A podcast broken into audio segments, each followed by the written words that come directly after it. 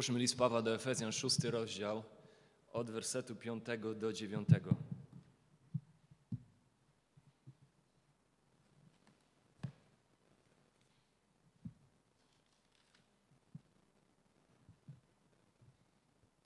List do Efezjan, rozdział 6, od wersetu 5 do 9. Słudzy, bądźcie posłuszni Panom na ziemi z bojaźnią i ze drżeniem w prostocie serca swego, jak Chrystusowi. Nie pełniąc służby dla oka, jakobyście chcieli ludziom się przypodobać, lecz jako słudzy Chrystusowi, którzy pełnią wolę Bożą z całej duszy, służąc dobrą wolą jako Panu, a nie ludziom. Wiedząc, że każdy, czy niewolnik, czy wolny, otrzyma od Pana zapłatę za to, co dobrego czyni, a wy, panowie, postępujcie względem nich tak samo. Zaniechajcie groźby, wiedząc, że zarówno wy, jak i oni mają Pana w niebie i że On nie ma względu na osoby. Pochylmy głowy w modlitwie. Ojcze, jak dobrze jest móc tę chwilę zatrzymać się przy Twoim słowie. I jakże potrzebne jest nam ono, żeby przedefiniowywać, korygować, konfrontować, kształtować to, co myślimy o życiu, o pobożności, o nas samych, o Tobie, o Twoich zamiarach, Twoich celach, o tym, dokąd zmierzamy. Więc dziękujemy Tobie za tą łaskę, kiedy to możemy wpatrywać się w Twoje słowo, nieomylne, autorytatywne, natchnione, wytchnione przez Ciebie samego, aby budować Twój Kościół i aby przywoływać tych, którzy są zgubieni do upamiętania. Więc prosimy Ciebie także i dzisiaj, by Twoje słowo to dobre dzieło wykonywało w nas, którzy jesteśmy Twoi, by nas budować i tych, którzy Twoi nie są, by przekonywać. Przekonywać o potrzebie przebaczenia i o wspaniałości Zbawiciela, jakim jest Chrystus. O to Ciebie prosimy w imieniu właśnie tego, który jest naszym Panem i Zbawicielem Jezusa Chrystusa. Amen. Dochodzimy do ostatniej sekcji tego dłuższego fragmentu, e, fragmentu na temat zasad chrześcijańskiego domostwa. To jest ten fragment, który de facto rozpoczął się już w 18 wersecie 5 rozdziału. Tam apostoł Paweł wzywa chrześcijan do tego, żeby byli napełniani Duchem Świętym. Nie tyle, żeby byli pełni ducha, jak to tam widzimy w Warszawce, ale żeby stale byli napełniani Duchem Świętym. Gramatyka grecka jasno na to wskazuje, że to ma być trwałe bycie napełnianym Duchem Świętym. E, jak też w Kolosan 3,16 spojrzeliśmy wiele miesięcy temu, ten fragment, który jest takim siostrzanym fragmentem do tego z Efezjan, aby obfitowało w nas słowo Chrystusowe. Więc Paweł wzywa chrześcijan, żeby byli takimi ludźmi, którzy są nasyceni, którzy są zatopieni, zanurzeni w Słowie Chrystusowym, w Słowie Bożym i w których przejawia się swoją mocą Duch Święty. I to jest ciekawe, jak bardzo praktycznym jest apostoł Paweł, kiedy pisze o pełni ducha, kiedy pisze o byciu e, obfitującym, czy kiedy pisze o naszym obfitowaniu w Słowo Chrystusowe, pokazuje, jak e, to, ta pełnia ducha będzie się w praktyce przejawiać w życiu chrześcijanina. I tam w rozdziale piątym wskazuje między innymi na to, że rezultatem tej pełni będzie to, że nasze serce będzie radośnie grać Panu, śpiewać Panu, że będziemy śpiewać sobie nawzajem psalmy i pieśni duchowe i hymny, zachęcając siebie nimi, że będziemy wdzięczność wyrażać swoją Bogu, będziemy dostrzegać Jego dobrodziejstwa wobec nas i z nas będzie się wylewało nie narzekanie, nie gorycz, nie marudzenia, ale wdzięczne serce. I ostatnią rzeczą, którą Paweł tam wymienia, w wersecie 21, która będzie wynikała z pełni ducha, to jest to, że będziemy sobie ulegać nawzajem w bojaźni Chrystusowej. I to widzimy tam werset 21. Ulegając jedni drugim w bojaźni Chrystusowej. I od wersetu 22, 5 rozdziału, Paweł jako taki dobry duszpasterz, nie tylko teoretyk, ale jako dobry duszpasterz rozumie, że chrześcijaństwo nie ogranicza się tylko do niedzieli, nie ogranicza się do jakiegoś tam cotygodniowego wydarzenia, które mogę odhaczyć na swoim kalendarzu chrześcijaństwa, ale że bycie chrześcijaninem to jest bycie pod panowaniem ducha w naszej codzienności. I że to się przekłada na najbardziej praktyczne sfery naszego życia, czyli relacje nasze. Że chrześcijaństwo definiuje wszystko w naszym życiu. Także definiuje te najbardziej kluczowe nasze relacje, takie jak małżeństwo, od wersetu 22 Paweł dotyka małżeństwa, jak rodzina, od szóstego rozdziału pierwszego wersetu dotyka rodziny. I tutaj, w tym fragmencie, relacje niewolników z ich panami, relacje panów z ich niewolnikami. To, czego dotyka tutaj w wersecie od 5, wersetach od 5 do 9 szóstego rozdziału. Więc to chrześcijańskie życie, ono, ono jest życiem, które dotyczy naszej codzienności. To, to nie jest odprawianie jakiejś religijności z tygodnia na tydzień, dające mi fałszywe poczucie pewności często, takiej nawet bezpieczeństwa fałszywego, bezpieczeństwa, że jestem chrześcijaninem, bo chodzę do kościoła, bo od niedzieli do niedzieli coś tam robię ze swoim życiem religijnego. Tu widzimy, że sprawa ma się kompletnie inaczej że chrześcijaństwo to jest radykalna przemiana człowieka od wewnątrz, tak, że to się przelewa na zewnątrz jego codziennego życia.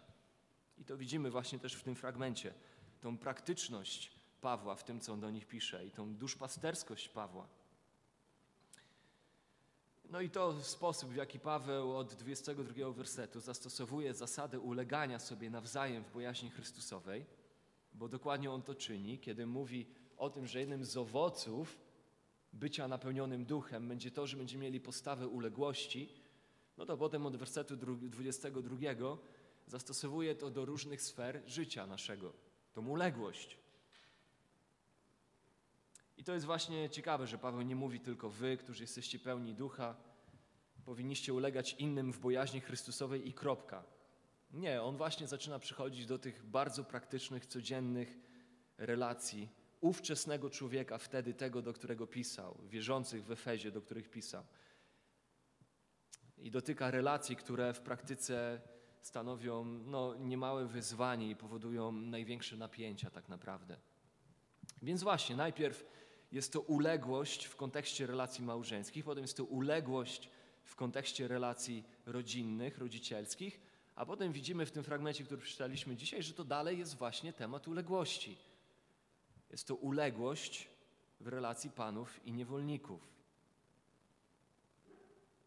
I kiedy się zastanowimy nad tym, no to faktycznie myślę, że wszyscy byśmy mogli tutaj po trzykroć powiedzieć Amen, że każda z tych relacji, które są tutaj dotykane, jest sferą, w której występuje bardzo wiele napięć, bardzo wiele presji, nieporozumień, trudności, jednak wszystko, co robi chrześcijanin i jak myśli chrześcijanin w tych relacjach, jest inne od tego, co robi i jak myśli świat. Jest inne.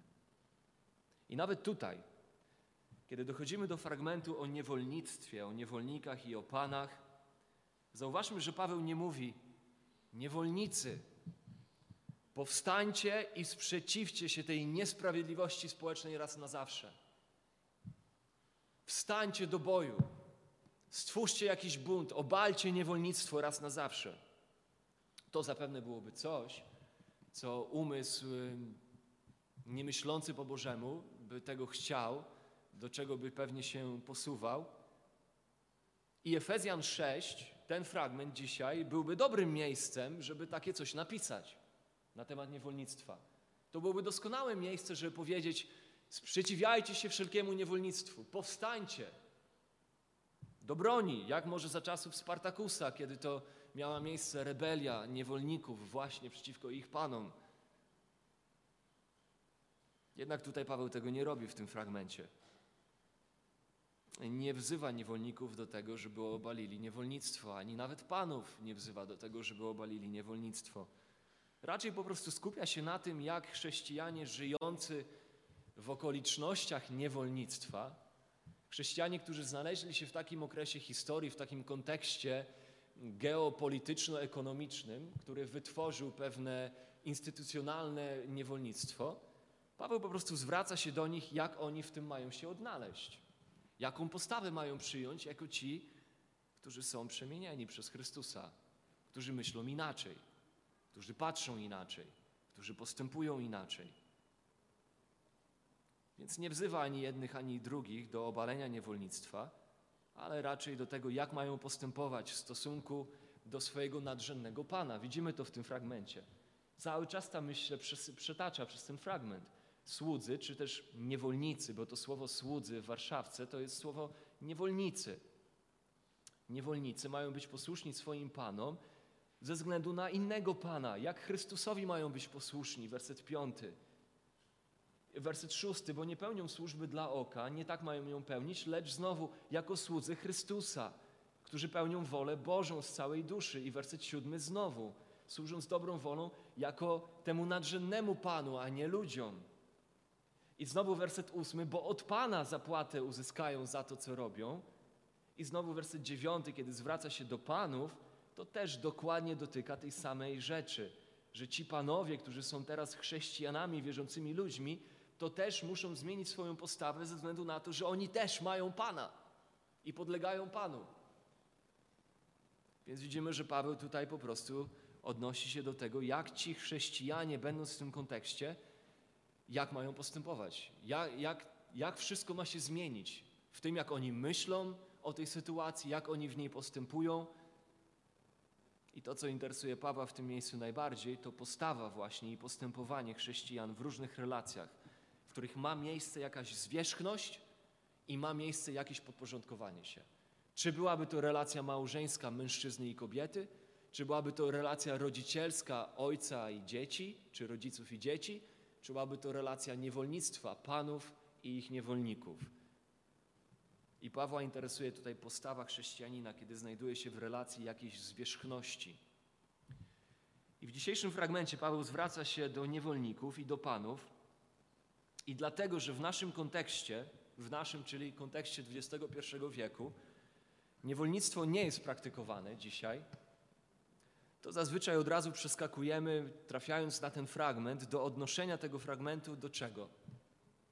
No, do pracowników i do pracodawców. Od razu przeskakujemy, bardzo szybko, z tego, co jest tutaj napisane do pracowników i pracodawców, tak jakby to właśnie o tym Paweł tutaj pisał. Otóż Paweł nie pisze tutaj o relacjach pracowników i pracodawców. I to jest bardzo ważne, żebyśmy to zrozumieli. Co więcej, często jesteśmy zażenowani, wydaje mi się, i onieśmieleni możemy być tym, co Biblia mówi o niewolnictwie, albo czego nie mówi o niewolnictwie, a co byśmy chcieli, żeby powiedziała, albo co świat często atakujący chrześcijaństwo chciałby, żeby Biblia o niewolnictwie powiedziała, a tego nie mówi.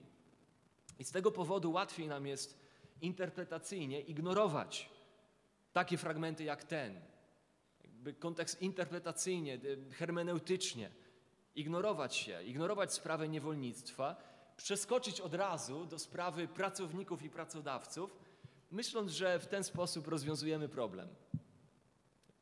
Po prostu unikając tematu. Prawda jednak jest taka, że na dłuższą metę takie podejście nie jest nie tylko pomo pomocne, nie jest pomocne, ale co więcej może nawet okazać się niebezpieczne. Musimy zrozumieć, że chociaż żyjemy w społeczeństwie, w którym nie istnieje instytucjonalne niewolnictwo, to powinniśmy jednak wiedzieć, co Biblia o niewolnictwie mówi.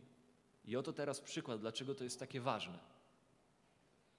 Wyobraź sobie, że gdzieś tam na uczelni, albo może w swojej pracy, albo między sąsiadami, trafiasz na jakiegoś takiego bystrzaka, który jest dodatkowo wrogo nastawiony do chrześcijaństwa, do Biblii i mówi do ciebie coś takiego.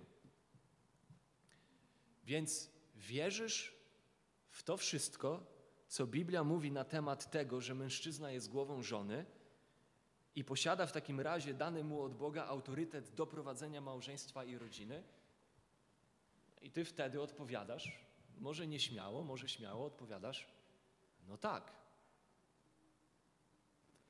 Czy potępiasz też homoseksualizm, dlatego że Biblia go potępia? I ty odpowiadasz, no tak. Cóż, mówi ta osoba.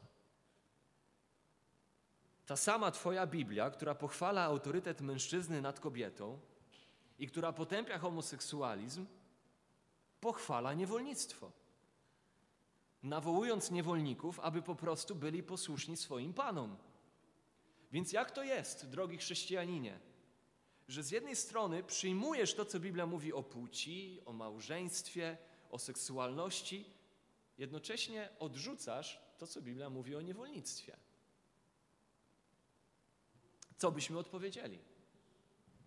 Jak byśmy odpowiedzieli na to pytanie? Czy odpowiedzielibyśmy, no to chyba masz rację.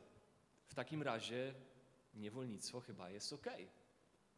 Albo byśmy odpowiedzieli, no to chyba masz rację. W takim razie i powinienem odrzucić biblijne nauczanie na temat ról płci i seksualności i małżeństwa i być bardziej progresywnym, bardziej współczesnym. I taka narracja, tego typu narracja, jak podałem przykład, jest skierowana w stronę chrześcijaństwa nie tylko ze strony niewierzących. Ta narracja jest obecna także wewnątrz szeroko pojętego chrześcijaństwa ewangelicznego, protestanckiego chrześcijaństwa. Możemy zaobserwować ciągle rosnący, powiększający się krąg ludzi, którzy w imię pójścia za Chrystusem i w imię tego, że uznają Biblię za autorytet, jednocześnie odrzucają to, co Biblia mówi właśnie nie tylko o niewolnictwie, ale co Biblia mówi w takim razie też o płci, o małżeństwie czy o seksualności. I dzisiaj nie trudno znaleźć wewnątrz chrześcijaństwa kościoły, które twierdzą, no to jest okej, okay, bo to wszystko, co jest tam napisane, to było kiedyś, to jest nieistotne dzisiaj w tych wszystkich innych dziedzinach. Więc powszechnym są kobiety pastorzy, powszechnym jest feminizm w kościele, powszechnym staje się akceptacja homoseksualizmu jako czegoś zwyczajnego, normalnego, niegrzesznego. Dlatego ta kwestia jest tak ważna. Więc musimy zrozumieć, co Biblia mówi o niewolnictwie, dlaczego mówi to, co mówi, albo dlaczego nie mówi tego, czego nie mówi i dlaczego uznanie niewolnictwa za niemoralne nie musi wcale oznaczać uznania za niemoralne tego, co Biblia mówi w kwestiach płci i seksualności. Dlaczego te rzeczy są inne w swej naturze? Mimo wszystko są inne. Więc dzisiaj kazanie trochę inne, e, bo bardziej apologetyczne, może bardziej teoretyczne, ale mam nadzieję, że przydatne dla nas. A w przyszłym tygodniu przejdziemy już bardziej do tego tekstu konkretnie Dzisiaj jednak bardziej apologetycznie. Co to znaczy apologetycznie? Apologetyka to jest y, praktyka obrony wiary chrześcijańskiej. Czyli kiedy trafiamy na trudny jakiś temat, który staje się narzędziem w rękach tych, którzy chrześcijaństwo próbują podważać, a niewolnictwo jest często tym narzędziem, no to wtedy my musimy nauczyć się odpowiadać na te rzeczy, na te ataki. Umieć biblijnie myśleć o tych rzeczach i znaleźć i wyartykułować biblijne odpowiedzi na nie. Więc dzisiaj trochę tak, żeby nam pomóc niewolnictwo zrozumieć i ten temat w ogóle, a potem jak już zrozumiemy to, to będziemy mogli przejść praktycznie do zasad, które są tutaj przedstawione i zadać sobie pytanie, jak one się mają do nas dzisiaj w takim razie. Ale najpierw ważne jest, żebyśmy zrozumieli ten temat niewolnictwa i żebyśmy nie potraktowali go po łebkach. Bo wydaje mi się, że coraz więcej będzie potrzebne nam jako chrześcijanom takiego uzbrojenia się w umiejętność odpowiedzi na te pytania, tego typu pytania. Więc po pierwsze, zanim wgłębimy się w temat biblijnie, powinniśmy wiedzieć coś o temacie, który jest tutaj poruszony w ogóle, czyli o niewolnictwie. Powinniśmy coś wiedzieć na temat niewolnictwa w Cesarstwie Rzymskim, bo w tym kontekście Paweł zwraca się do Efezjan. Mamy do czynienia z okresem Cesarstwa Rzymskiego, więc jak wygląda niewolnictwo, kim jest niewolnik. To jest ważne, żebyśmy to zrozumieli. Więc kilka informacji. Instytucja niewolnictwa w tym okresie była akceptowaną i głęboko osadzoną częścią społeczeństwa rzymskiego. Przed erą Rzymu niewolnictwo praktykowano oczywiście na całym Bliskim Wschodzie. Od najdawniejszych lat było ono także obecne w judaizmie, dojdziemy do tego na każdym etapie jego historii. Nawet patriarchowie, tacy jak Abraham, Izaak, Jakub, posiadali niewolników. Tutaj, jak ktoś jest ciekaw różnych fragmentów, to można do mnie przyjść po nabożeństwie, chętnie podam wam fragmenty, przypisy. Pierwsza Mojżeszowa 12, 16, 26, 19, 30, 43. Powszechność niewolnictwa oczywiście go nie usprawiedliwia, dojdziemy do tego też za chwilę, ale ono było powszechne. Ono było akceptowalne. Ono funkcjonowało jako taka nieodłączna część tamtego społeczeństwa, czy też nawet ekonomii tamtego społeczeństwa. Historycy szacują, że w Cesarstwie Rzymskim było obecnych około 60 milionów niewolników. Jedna trzecia, szacuje się, że jedna trzecia populacji Cesarstwa Rzymskiego to byli niewolnicy. To znaczy, że w praktyce w miastach takich jak Efes mieszkała ogromna ilość niewolników. Wielu z wczesnych chrześcijan zapewne było niewolnikami, jak na przykład Onezym. E, historia Onezyma opisana w liście do Filemona. Onezym, który ucieka od swojego pana, trafia w więzieniu na Pawła, słyszy Ewangelię, nawraca się. Wielu zapewne miało niewolników, także i chrześcijan, jak Filemon. Filemon, czyli człowiek wierzący z kościoła w Kolosach. Ilość posiadanych niewolników przez daną osobę, rodzinę różniła się znacząco. Bogaty człowiek w Cesarstwie Rzymskim, posiadający wiele ziem, mógł mieć setki niewolników. Z drugiej strony zwykły, zwykły, wolny obywatel Rzymu zazwyczaj miał jednego lub dwóch niewolników, zazwyczaj jako pomoc domowa, do prac domowych. Kiedy współczesny człowiek słyszy o niewolnictwie, to jaki obraz ma przed oczyma? No, zazwyczaj ma obraz współczesnego niewolnictwa z okresu ostatnich 200 lat. Niewolnictwa, które znamy z Anglii, niewolnictwa, które znamy ze Stanów Zjednoczonych. Jednak niewolnictwo w Rzymie było znacząco inne od tego, jakie my znamy z bardziej współczesnej historii. I oto kilka cech starożytnego niewolnictwa. Żebyśmy też zrozumieli, jaka była różnica. Po pierwsze, w niewolnictwie w Cesarstwie Rzymskim czynnik rasowy niemalże nie grał żadnej roli. Nie miał znaczenia. Czynnik rasowy nie miał znaczenia. Niewolnictwo obecne w Anglii lub w Ameryce skupiało się głównie na tle rasowym. Celowo więziono, porywano osoby z Afryki, więziono je, przenoszono je w inne części świata, zabierano je wbrew ich woli z ich rodzimej ziemi. W Rzymie ten czynnik był niemalże nieobecny. Niewolnicy pochodzili z każdej rasy i z każdego narodu i bardzo często byli po prostu jeńcami wojennymi. Niektórzy byli niewolnikami w wyniku wyratowania ich jako porzucone niemowlęta lub dzieci. Były takie miejsca, gdzie były wyrzucane, porzucane dzieci niechciane. Często na te miejsca można było przyjść, wyratować takie dziecko, w swoim domu wychować i to dziecko potem było służbą w tym domu, było niewolnikiem w tym domu. A jeszcze inni stawali się niewolnikami w wyniku na przykład niespłaconego długu, jakiegoś zadłużenia niespłacalnego. Byli też tacy, co po prostu porywali ludzi i handlowali niewolnikami. Oczywiście, że to miało miejsce. I tak ich Biblia potępia bardzo wprost i bardzo bezpośrednio. Zestawiając takich ludzi, handlarzy niewolnikami, porywających innych wbrew ich woli, zestawiając takich ludzi w jednym rzędzie z choćby z bezbożnikami, grzesznikami, ojcobójcami, matkobójcami, rozpustnikami i kłamcami. 1 Tymoteusza 1,10. Handlarze ludźmi. Biblia takich bezpośrednio potępia. Po drugie, wielu niewolników mogło oczekiwać uwolnienia w jakimś okresie ich życia. To było bardzo naturalne w Cesarstwie Rzymskim. Ogromna ilość niewolników mogła liczyć na uwolnienie przed ukończeniem 30 roku życia. To była bardzo powszechna zasada. De facto tak duża ilość niewolników była uwalniana w pierwszym wieku, że cesarz August ogłosił, że wiek 30 lat w takim razie będzie minimum, w jakim można uwolnić niewolnika. A następnie dodatkowo jeszcze ograniczył ilość uwalnianych niewolników rocznie. Roczną ilość uwalnianych niewolników. Tak wielu niewolników było uwalnianych. Właściciele płacili okazjonalnie swoim sługom dodatkowo określoną sumę pieniędzy. Nazywało się to pekulium.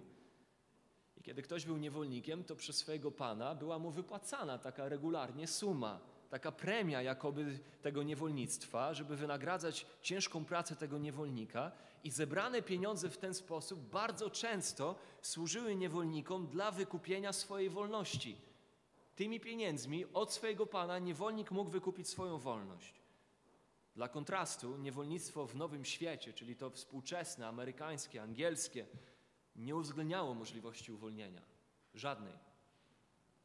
Po trzecie, wielu niewolników pracowało w różnorodnych sferach życia, pełniąc wysoce wyspecjalizowane i odpowiedzialne funkcje w Cesarstwie Rzymskim. Mimo, że wielu niewolników latami ciężko pracowało, na przykład na roli, przy produkcji, czy też pełniąc obowiązki domowe, to bardzo wielu niewolników pracowało jako lekarze, nauczyciele, pisarze, księgowi, sekretarze, kapitanowie statków, czy nawet jako kierownicy, dyrektorzy pewnych działalności, tacy ówczesni CEO różnych działalności.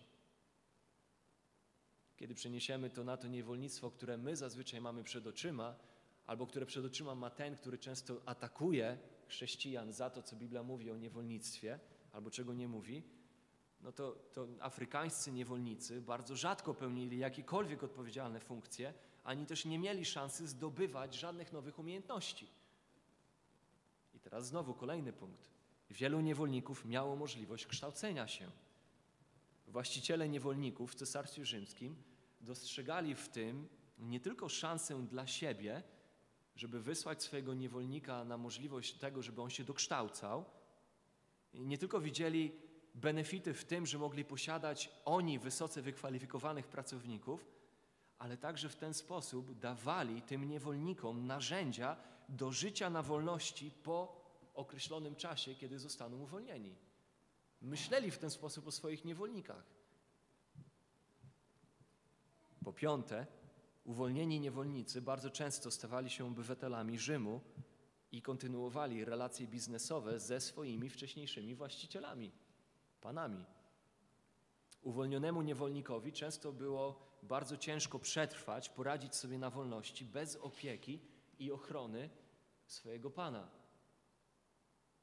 Jednak mając swojego wcześniejszego pana za patrona tak zwanego, panowała funkcja patrona w Cesarstwie Rzymskim, ci niewolnicy, którzy teraz przychodzili e, na bycie wolnymi obywatelami, obywatelami Rzymu, mogli bardziej płynnie przejść do życia na wolności dzięki temu, że ten wcześniejszy ich pan wspierał ich. Niewolnictwo, ogólnie rzecz biorąc, nie było tym, co my rozumiemy dzisiaj przez niewolnictwo w bardzo wielu przypadkach nie było uznawane za złe ani przez właścicieli, uwaga, ani przez niewolników. W wielu przypadkach niewolnictwo nie było uznawane za złe. W praktyce, w tamtych czasach i okolicznościach i systemie, raptowne obalenie niewolnictwa byłoby skazaniem zarówno właścicieli, jak i niewolników na skrajną biedę i ubóstwo. Ok, więc mając za sobą pozytywy, niewolnictwa Cesarstwa Rzymskiego, też nie bądźmy naiwni i nie oszukujmy siebie. Pomimo wielu różnic pomiędzy niewolnictwem rzymskim a nowożytnym niewolnictwem, traktowanie niewolników w Rzymie wielokrotnie pozostawiało też wiele do życzenia. Wciąż tam były przejawy wykorzystywania, przemocy, nadużywania niewolnictwa. Niewolnictwo wciąż uwzględniało posiadanie drugiej osoby na własność, pozbawienie jej jej wolności.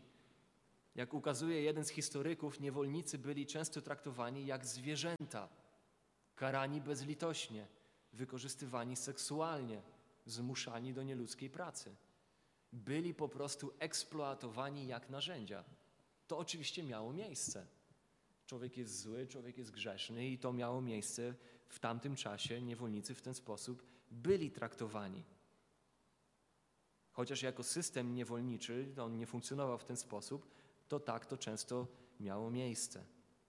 Obecne w niewolnictwie były wartości arystotelesowskie, jak choćby, jak, jak choćby te wyrażone w etyce nikomachejskiej Arystotelesa, gdzie czytamy, że Arystoteles pisze, niewolnik jest żywym narzędziem, tak jak narzędzie jest nieżyjącym niewolnikiem gdzie Arystoteles zrównuje niewolnika z przedmiotem. Choć w innym swoim dziele pod tytułem Polityka Arystoteles łaskawie dodaje, że niewolnik jest takim rodzajem posiadłości, które posiada duszę. No to w tym samym dziele, w dziele Polityka jednak dodaje w innym miejscu, że niewolnik nie różni się niczym od zwierzęcia. I pomimo wielu reform, które w czasie, w pierwszym wieku, kiedy Paweł pisze ten list, wiele reform, które miały miejsce, pozytywnych reform, które miały miejsce w czasie, jakim pisał Paweł odnośnie niewolnictwa, to niewolnicy wciąż byli źle traktowani. To miało miejsce. Miały też miejsce rebelie niewolników, właśnie jak wspomniana rebelia za czasów Spartakusa, lecz jednak te rebelie wydaje się, że one miały miejsce 70 do 150 lat przed Chrystusem. Potem wydaje się, że tych rebelii, one się nie pojawiają już. To też był wynik tych wielu pozytywnych reform pewnie, które zaistniały w kontekście niewolnictwa. I choć Biblia nigdzie nie pochwala i nie popiera niewolnictwa, bo nie ma ani jednego miejsca, w którym Biblia by pochwalała czy popierała niewolnictwo, to jednak Biblia też nigdzie wprost się jemu nie sprzeciwia. I to uczciwie należy sobie powiedzieć. Sprzeciwia się formom handlu ludźmi, o czym wspomnieliśmy, ale samemu niewolnictwu jako takiemu nigdzie wprost się stanowczo nie sprzeciwia. Biblia nigdzie nie wzywa do rewolucji społecznej, nie, nie, nie wzywa do powstania przeciwko niewolnictwu. Po prostu raczej zakłada fakt, że ono istnieje w otaczającym świecie, w otaczającym społeczeństwie. I raczej skupia się na tym, żeby pomóc wierzącym zrozumieć, jak żyć jako Boży ludzie w określonych socjoekonomicznych okolicznościach, w jakich się znaleźli. Wydaje się, że po prostu tym zainteresowana jest Biblia.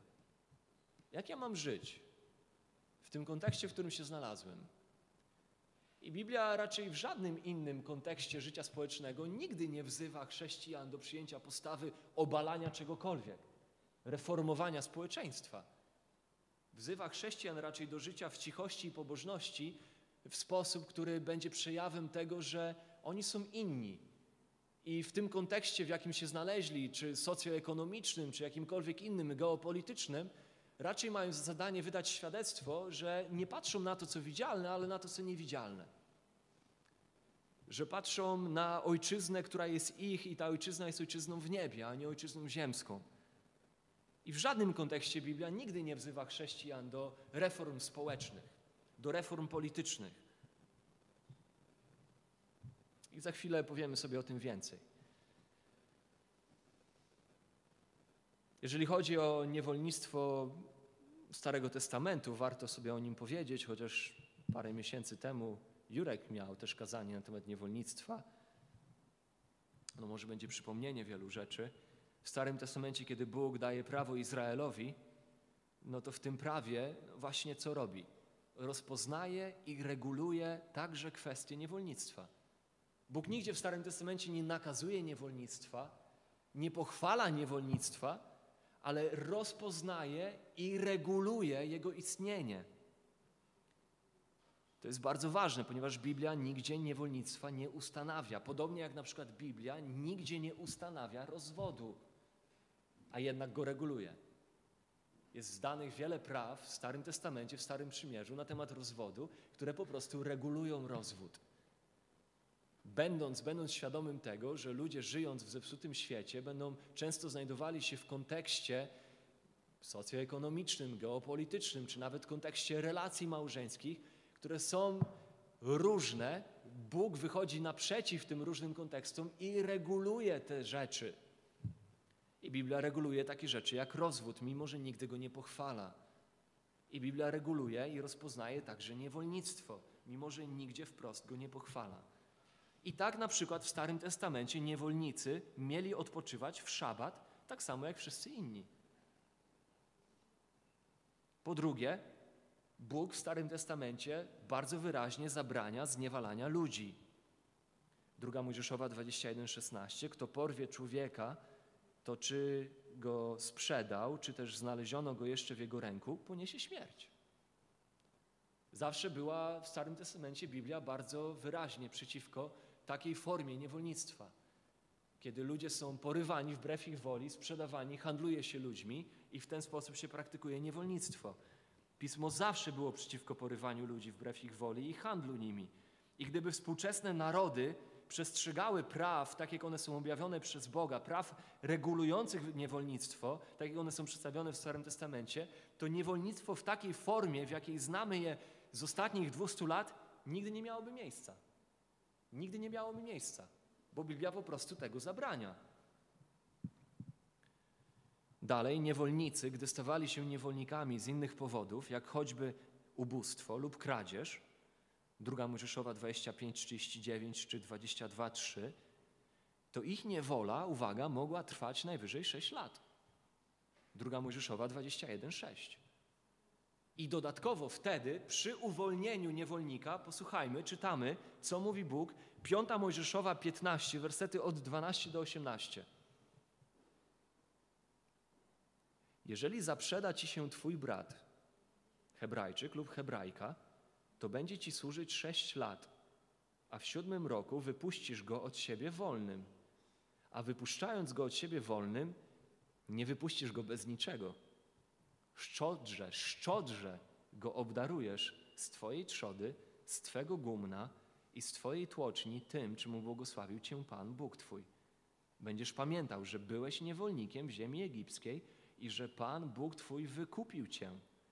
Dlatego ja nakazuję ci to dzisiaj.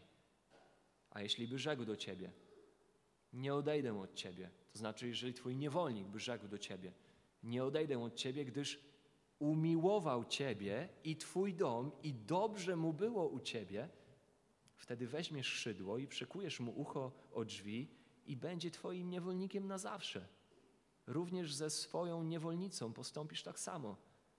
Niech to nie będzie uciążliwe dla ciebie, że go masz wypuścić wolno, gdyż przez te sześć lat wysłużył u ciebie podwójną zapłatę najemnika, a Pan Twój Bóg będzie Ci błogosławił we wszystkim, co będziesz czynił.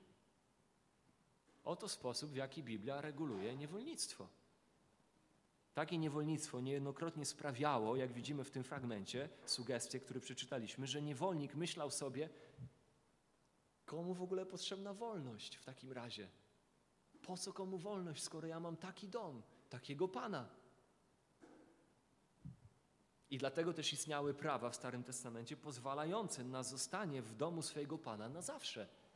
Jeżeli niewolnik chciał zostać, bo umiłował swojego Pana całym sercem, druga Mojżeszowa 21, 5 do 6 czytamy, jeżeli niewolnik oświadczy wyraźnie, miłuję mojego Pana, moją żonę i moje dzieci i nie chcę wyjść na wolność, wtedy jego Pan zaprowadzi go przed Boga, potem postawi go u drzwi albo, albo y, postawi go u drzwi albo u, u odrzwi i przekuje mu Pan jego ucho szydłem i będzie niewolnikiem jego na zawsze. No, rzecz niepojęta, kiedy myślimy o niewolnictwie współczesnym. To są w ogóle dwie inne bajki. Dalej. Kobiety niewolnice były w szczególny sposób chronione prawem, tak jak to jest opisane chociażby w 2 Mojżeszowej 21, 7 do 11. Streszczeniem tych praw odnośnie kobiet jest to, że kobieta niewolnica, choć jest niewolnicą, ma być w zasadzie traktowana tak samo jak wolna kobieta wydawana za mąż. Nigdy też nie mogła być sprzedawana ani wykorzystywana do prostytucji. Biblia w klarowny sposób sprzeciwia się jakiemukolwiek niewolnictwu seksualnemu. Ochrona gwarantowana niewolnikom izraelskim była tak istotna, nawet no, trochę ironicznie mówiąc, tak dobra, że to niewolnictwo miało niewiele wspólnego z niewolnictwem takim, jakim my je znamy ze współczesnej historii. I znowu, drugą stroną monety jest to, że mimo to nie da się pominąć faktu, że także w Starym Testamencie prawa, jakie miał niewolnik, były mniejsze niż prawa, jakie posiadał człowiek wolny. One wciąż jednak w jakiś sposób ograniczały jego wolność. Wciąż jego status społeczny był inny, był gorszy, można powiedzieć, niższy niż osoby wolnej. Na przykład uwolniony niewolnik musiał zostawić za sobą żonę i dzieci, jeśli zostały one mu dane przez jego pana podczas jego niewolnictwa. Czyli jeżeli zostałeś niewolnikiem i wtedy po dwóch latach niewolnictwa dostałeś od swojego pana żonę i zrodziłeś dzieci z tej żony, to będąc uwolnionym, miałeś obowiązek zostawić ich za sobą. Oni, oni dalej należeli do tego pana. Przeciwnicy chrześcijaństwa mogą więc przyznać, że warunki niewolnictwa określone w Starym Testamencie są z jednej strony bardziej humanitarne niż w każdym innym znanym kontekście, w którym niewolnictwo było praktykowane. Mogą powiedzieć, tak, masz, masz rację, chrześcijaninie. To niewolnictwo wygląda lepiej, brzmi lepiej, lecz wciąż mogą patrzeć na fakt, że niewolnik miał niższy status społeczny od człowieka wolnego, jako dowód, że Biblia mimo wszystko jest księgą barbarzyńską i że nie jest warta żadnej uwagi. Więc co wtedy? Warto wskazać na to, że nawet w społeczeństwach niepraktykujących niewolnictwo, jak w naszym obecnym, XXI-wiecznym społeczeństwie zachodnim, zakłada się degradowanie statusu społecznego drugiej osoby. Warto to podkreślić, że to było zawsze praktykowane, jest praktykowane i zapewne będzie praktykowane, chyba że dojdziemy do czasów jakiejś totalnej anarchii. Na przykład w Izraelu niewolnictwo było rezultatem na przykład biedy lub kradzieży. Są to dwie rzeczy, które są obecne dzisiaj także i w naszym społeczeństwie. Ubóstwo, bieda ma dzisiaj miejsce i kradzieże mają dzisiaj miejsce. Jak nasze społeczeństwo reaguje na te dwie rzeczy, na które wtedy reagowało się jakimiś formami niewolnictwa? Jak dzisiaj reaguje się na ubóstwo czy na kradzieże? No, w kwestii ubóstwa często w grę wchodzi opieka społeczna, przyznanie opieki społecznej jakiejś rodzinie, nawet swego rodzaju pewna kontrola tej opieki społecznej nad tą rodziną. W określonych przypadkach e, ubóstwa też w grę wchodzą prawa upadłościowe, które trzeba zastosować w odpowiedzi na tą daną osobę, która w ubóstwo popada. W przypadku kradzieży stosuje się więzienie. Każda z tych rzeczy uwzględnia obniżenie statusu społecznego danej osoby która albo znalazła się w jakimś skrajnym ubóstwie wraz ze swoją rodziną, albo która do, y, do, dokonała jakiejś kradzieży, przestępstwa. Szczególnie w porównaniu z osobą wolną. Te osoby, w jaki sposób ich status społeczny jest uniżany, jest degradowany. Szczególnie więzienie, jeżeli weźmiemy pod uwagę. Podobnie jak niewolnictwo, zakłada odebranie człowiekowi wolności.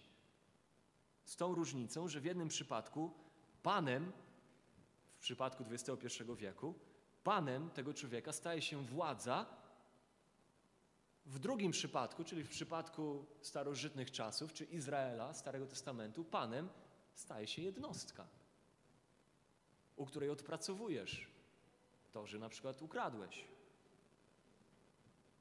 A długoterminowa pomoc socjalna, a nawet zależność socjalna jest bez wątpienia gorszym rozwiązaniem problemu ubóstwa niż umieszczenie takiej osoby na określony czas pod opieką domu wielkodusznego Pana, bogobojnego Pana, gdzie taka osoba mogłaby wykonywać jakąś wartościową pracę i uczyć się przygotować do życia na wolności. To oczywiście temat na kiedy indziej, dlaczego to rozwiązanie byłoby wiele gorsze. Rozwiązanie długotrwałej opieki społecznej uzależniającej osobę od opieki społecznej jest gorszym rozwiązaniem od tego, by taką osobę postawić w kontekście na określony czas uczenia się pracy. Temat na kiedy indziej. Ale rozwiązanie to jest o wiele gorsze. To rozwiązanie współczesne opieki społecznej od tego wtedy. Oczywiście, że nadużycia wobec niewolników miały miejsce, tak samo w niewolnictwie starotestamentowym jak rzymskim. Lecz według zasady niewolnictwo, szczególnie to regulowane przez Biblię, która jest atakowana często przez tych, którzy używają niewolnictwa. Bardziej było taką jakby służbą związującą daną osobę na określony czas, niż tym, co my znamy ze współczesnego świata. Chodzi o to, że rzeczy, które prowadziły do niewolnictwa w Starym Testamencie, one istnieją do dziś. A nasze odpowiedzi na te rzeczy, na te problemy, które były podstawą niewolnictwa wtedy, one są bardzo podobne do tych ze starego, starotestamentowego niewolnictwa, tylko dzisiaj funkcjonują pod inną nazwą. Ale w dużej mierze funkcjonują bardzo podobnie. Niewolnictwo Izraelu nie miało wiele wspólnego z obrazem, jaki zazwyczaj mamy w głowach o niewolnictwie myśląc. Istniało jako pomoc osobie, która popadła w ubóstwo lub złamała prawo, wrócić do prawidłowego funkcjonowania w społeczeństwie. I teraz, zbliżając się do końca, jest pewien wyjątek. Nawet w Starym Testamencie, tak jak ono reguluje niewolnictwo, jest pewien wyjątek. Zasady, które do tej pory wymieniłem, odnosiły się jedynie do niewolników pochodzenia izraelskiego. Kiedy to Hebrajczyk lub Hebrajka stawali się niewolnikami. Na przykład w trzeciej Mojżeszowej 25, 44 do 46, tam Biblia pozwalała Izraelitom, prawo pozwalało Izraelitom kupować niewolników z innych narodów, którzy mogli być niewolnikami na całe życie, wraz z ich dziećmi. I teraz co zrobić z tym fantem? To zrobić z tym fantem, że jeżeli chodziło o inne narodowości, to niewolnictwo już mogło być na zawsze. No i w ogóle te prawa czy przywileje niewolnika, cudzoziemca były trochę inne od tego, który był niewolnikiem Hebrajczykiem. Z praktycznego punktu widzenia możemy tylko gdybać, jak takie niewolnictwo by wyglądało, gdyż w Starym Testamencie nie znajdujemy przykładów okresów, w których Izrael posiada niewolników obcych narodowości. Za bardzo nie, nie, nie ma tego w Starym Testamencie, więc to z praktycznego punktu widzenia możemy tylko gdybać. Gdyby Izrael rzeczywiście zaczął socjoekonomicznie praktykować niewolnictwo obcych narodów, to jakby on tych niewolników traktował? Czy traktowałby ich tak samo, jak Ameryka, Amerykanie traktowali swoich niewolników? To jest tylko gdybanie, nie wiemy tego z praktycznego punktu widzenia. Jednak na podstawie prawa mojżeszowego, które znamy, które jest nam ukazane w Starym Testamencie, bezpiecznie możemy założyć, że nawet takie niewolnictwo nie byłoby tym, co my mamy na myśli przez niewolnictwo. Bo Izraelita zachowujący prawo Boże, tak jak ono jest przedstawione w pięcioksiągu, co do zasady miał odpowiedzialność być bardzo dobrym, bogobojnym Panem. On miał być bardzo dobrym, bogobojnym Panem. Dodatkowo, jeśli zrozumiemy, że Izrael miał być ludem Bożym, był ludem Bożym, jest ludem Bożym, a Bóg Izraela był jedynym prawdziwym Bogiem, szczególnie na tle pogańskich narodów i tego, jak wyglądały pogańskie narody w tamtym czasie, to lepiej było być niewolnikiem w Izraelu, niż być wolnym w duchowej ciemności. I wydaje się, że w księdze Jozułego, dziewiąty rozdział, fragment do przeczytania samodzielnie, gdzieś tam w domu, może w tygodniu, widzimy, że Gebo, Gibo, Gibeonici wydaje się, że rozumieli tę prawdę i skorzystali z okazji, by być niewolnikami Izraela rozumiejąc, że oto przed nimi jest lud prawdziwego Boga. I rozumieli, że lepiej jest im oddać się w niewolę. Musimy pamiętać, że obcy niewolnicy, kupieni za pieniądze, mogli, jeśli byli obrzezani, druga Mojżeszowa 12:44, uczestniczyć w święcie Paschy. To jest bardzo ważna rzecz. Nie zdajemy sobie sprawy, jakim to było darem wtedy, dla takiego cudzoziemca być obrzezanym i uczestniczyć w święcie Paschy.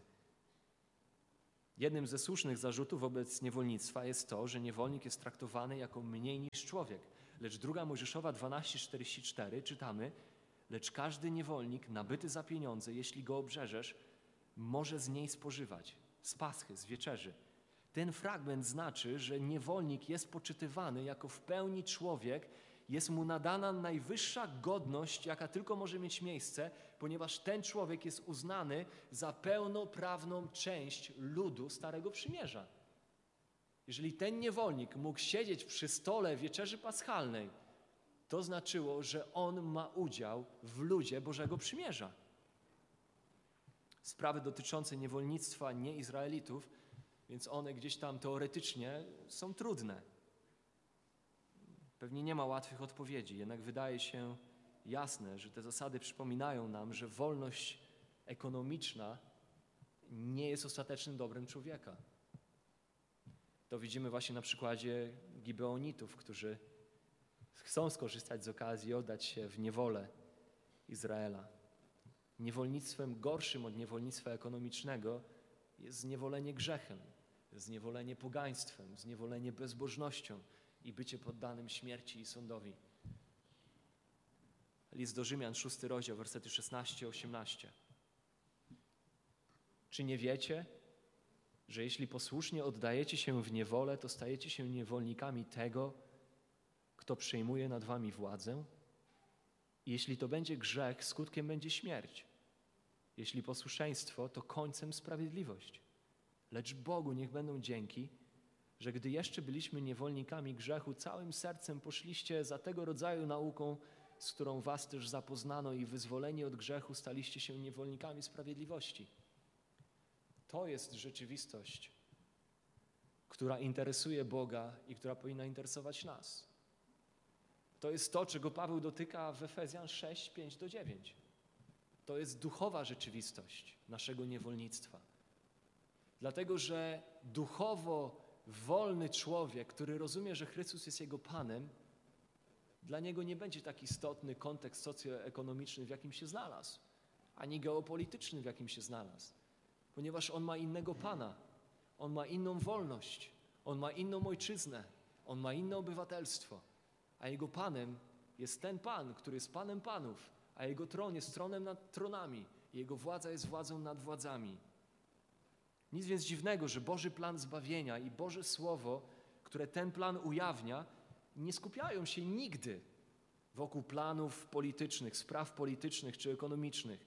Nie skupiają się na walce z niewolnictwem, ale atakują, skupiają się na atakowaniu o wiele ważniejszego niewolnictwa, o wiele poważniejszego niewolnictwa. I tam ta walka z tym o wiele głębszym i ważniejszym niewolnictwem w piśmie jest wyrażona bardzo wyraźnie i bardzo bezpośrednio i bardzo wprost. I tym niewolnictwem jest właśnie niewolnictwo duchowe. To jest to niewolnictwo, którym zainteresowana jest Biblia, aby z nim walczyć. Zadaniem Kościoła jest czynienie uczniami. Zadaniem Kościoła jest deklarowanie Ewangelii, która jest mocą do zbawienia każdego, kto wierzy. Najpierw Żyda, potem Greka. Zadaniem Kościoła jest ogłaszanie Ewangelii, która jest Ewangelią wolności, wolności od grzechu, przebaczenia grzechów, pojednania z Bogiem. Zadaniem Kościoła nigdy nie jest reforma społeczna. Indywidualnie inna kwestia, kazanie na kiedy indziej. Czy chrześcijanin indywidualnie może być zaangażowany w sprawy polityczne, ekonomiczne i tak dalej, socjoekonomiczne? Pewnie tak, jak najbardziej. Dzisiaj, krótko opowiadając, tak, indywidualnie tak. Natomiast Kościół, zadaniem Kościoła jest czynienie uczniami, ogłaszanie Ewangelii. Ogłaszanie Ewangelii, która przenosi człowieka z ciemności do światłości, do królestwa Syna Umiłowanego. I w Ewangeliach zawiera się bardzo wzruszająca aluzja do prawa Starego Testamentu. Druga Mojżeszowa 21:32. W Ewangeliach czytamy, Jezus został zdradzony za 30 srebrników. W drugiej Mojżeszowej 21:32 czytamy, to była dokładna kwota zadośćuczynienia za spowodowanie śmierci niewolnika. To była kwota 30 srebrników. Jeśli wół zrani śmiertelnie niewolnika lub niewolnicę, właściciel wołu zapłaci 30 srebrników panu niewolnika, a wół zostanie ukamienowany. Jezus jest tym, który odkupił nas od niewoli grzechu, samemu będąc poczytanym za niewolnika. Potraktowany i poczytany, potraktowany jak niewolnik, poczytany za niewolnika. Tym samym On jest tym, który daje nadzieję tym, którzy znaleźli się w sytuacji niewolnictwa, że są wolni w Chrystusie, że nie są odcięci od miłości Bożej. A rezultatem łaski Bożej jest to, że wolność ekonomiczna nie jest ani najwyższym dobrem, ani nawet nie jest koniecznym dobrem do tego, żeby móc właściwie służyć Bogu. Kiedy chrześcijanin może żyć, każdy chrześcijanin może żyć w pełni godnym, i wartościowym życiem, nawet znajdując się w okolicznościach niewolnictwa. Oczywiście to nie chodzi o to, że niewolnictwo nas nie obchodzi i to, co dzieje się z ludźmi, byle tylko byliby zbawieni, czy odrzucamy taką postawę. Oczywiście, że wolność jest preferowana ponad niewolnictwo. W 1 Koryntian 7:21 Paweł pisze: Zostałeś powołany, będąc niewolnikiem. Niech to cię nie martwi, nie traf się tym. Po prostu służ Bogu tam gdzie jesteś, sytuacja, w jakiej się znalazłeś, służ Bogu. Ale jeśli możesz stać się wolnym, to też skorzystaj z tego. To skorzystaj z tego. Lecz te rzeczy są po prostu mniej istotne niż wieczne zbawienie człowieka i niż jego służba Bogu.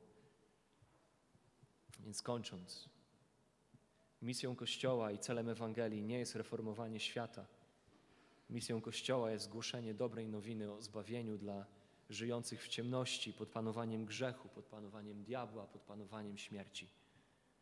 Chwila, w której Kościół zaczyna skupiać się na detalach polityki, ekonomii, Kościół, kiedy zaczyna się skupiać na tych rzeczach, robi coś, co de facto szkodzi jego głównemu zadaniu zadaniu głoszenia Ewangelii. Rozprzestrzenianie się wolności politycznej zawsze w historii było raczej swego rodzaju produktem pobocznym rozprzestrzeniania się Ewangelii. Ewangelii, która zaczynała przemieniać życie ludzi, postawy ludzi, postawy panów, postawy niewolników. Więc te zmiany były raczej wynikiem przemiany wewnętrznej, radykalnej przemiany tego, że ludzie stawali się nowym stworzeniem. I to zawsze musi być cel Kościoła. My rozumiemy, że my nie możemy zmienić tego świata reformą ogłaszania lepszego życia, lepszych zasad. Zmiana następuje przez nowe narodzenie najpierw, a nowe narodzenie następuje przez odpowiedź na dobrą nowinę o życiu, śmierci i zmartwychwstaniu Chrystusa. Więc pamiętajmy, że jest coś dużo gorszego niż niewolnictwo ekonomiczne i coś dużo lepszego niż ekonomiczna wolność. I dlatego Paweł może napisać Filipian 3, 8, 9 i naprawdę uważam za stratę to wszystko w porównaniu z najwyższą wartością, jaką jest poznanie Chrystusa Jezusa, mojego Pana. Właśnie dla Niego wyzbyłem się tego wszystkiego i uważam to za śmieci, bylebym tylko mógł zdobyć Chrystusa i w Nim się znaleźć. Więc jeżeli ktoś zapyta, jak możesz poważnie traktować księgę, która pozwala na niewolnictwo, no, krótko możesz odpowiedzieć po pierwsze, że nie pozwala, nigdzie Biblia wprost nawet niewolnictwo nie pozwala. Bóg sprzeciwia się niewolnictwu, czy też jego najgorszej formie, czyli tego, które zazwyczaj my mamy, o którym myślimy, kiedy mówimy o niewolnictwie. I co więcej, Bóg sprzeciwia się bardzo wyraźnie najgorszej z najgorszych form niewolnictwa. I niech pytanie, które jest atakujące, niech będzie okazją do podzielenia się Ewangelią. Mój Bóg sprzeciwia się niewol- niewolnictwu. I nie amerykańskiemu, nie angielskiemu, chociaż te niewolnictwo też jest krytykowane w piśmie, ale o wiele gorszemu niewolnictwu. Jego syn stał się niewolnikiem, aby odkupić nas od niewoli w najgłębszym i najgorszym jej sensie. I to nie jest odkupienie płytkie, banalne, abstrakcyjne. Boże Słowo i Boże dzieło w Chrystusie są najbardziej realistyczną i skuteczną reakcją na problem, który jest o wiele głębszy i o wiele bardziej złożony niż większości ludziom w tym świecie się wydaje. Więc Pismo ani nie pochwala, ani nie obala niewolnictwa. To, czym ono jest po prostu zainteresowane w tym fragmencie Efezjan 6, 5 do 9, to to, jak niewolnik czy jego pan jako chrześcijanie mają postępować w świecie, w którym się znaleźli. I na to spojrzymy następnym razem.